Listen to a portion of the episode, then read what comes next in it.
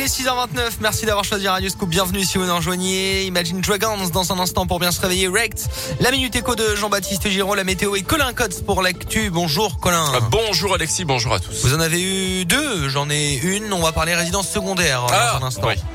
D'accord bah, On a de la chance. Bah oui, on a de la chance. Et on va parler investissement justement et argent concernant euh, les résidences secondaires. Mais d'abord parlons journal complet de ce 26 janvier. On vous écoute. Hein. Et à la une ce matin, deux cadres et la société Carrefour devant le tribunal correctionnel de Clermont aujourd'hui jugés pour homicide involontaire et harcèlement moral après le suicide d'une salariée.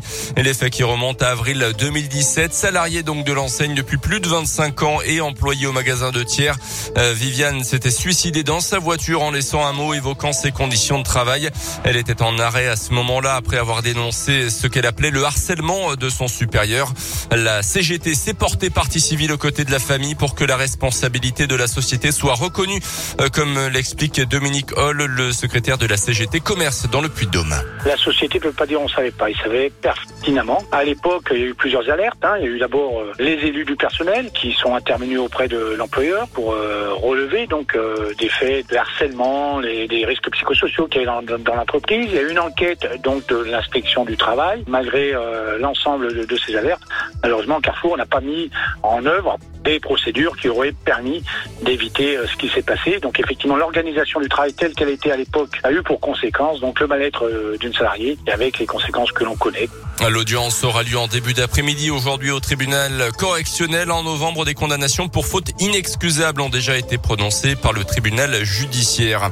Elle avait encaissé l'échec d'une personne handicapée dont elle s'occupait à Rion, une aide à domicile condamnée à six mois de prison avec sursis et interdiction d'exercer un métier en contact avec des personnes vulnérables pendant cinq ans.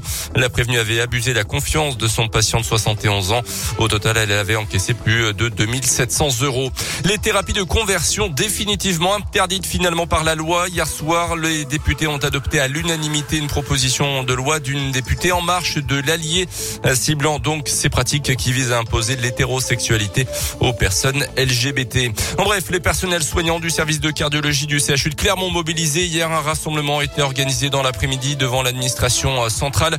Selon plusieurs syndicats, les conditions de travail sont très compliquées en ce moment, les effectifs insuffisants également. Ils réclament notamment la création d'un poste d'infirmier supplémentaire de nuit. Dans l'actu aujourd'hui, il y a également, il n'y a jamais eu autant de nouveaux cas de Covid en France. Plus de 500 000 sur la journée d'hier, selon Santé publique France. 366 000 cas sur 7 jours. Le nombre d'hospitalisations est quant à lui repassé au-dessus de la barre des 30 000 pour la première fois depuis fin 2020, dont 3 740 personnes en soins critiques. Concernant la vaccination et après l'entrée en vigueur du pass vaccinal lundi, 79% de la population française a reçu au moins une injection. En bref, 20 millions d'euros déjà déjà rassemblé en faveur des victimes d'abus sexuels dans l'église catholique française quelques mois après la publication du rapport Sauvé. L'épiscopat avait reconnu la responsabilité de l'église dans ses actes et annoncé qu'il allait récolter des fonds. Les sports à l'Open d'Australie, c'est terminé pour Alizé Cornet. La Française a été battue par l'Américaine Danielle Collins cette nuit en quart de finale. À 32 ans, c'est la première fois que la Niçoise atteignait ce niveau dans un tournoi aussi important. Une performance qui va lui permettre de grimper de la 65e à la 37e place mondiale. Et puis du hand, la France affronte le Danemark, déjà qualifié pour une place en demi-finale à l'Euro. Un match nul suffit au bleu pour accéder au dernier carré. Coup d'envoi à 20h30.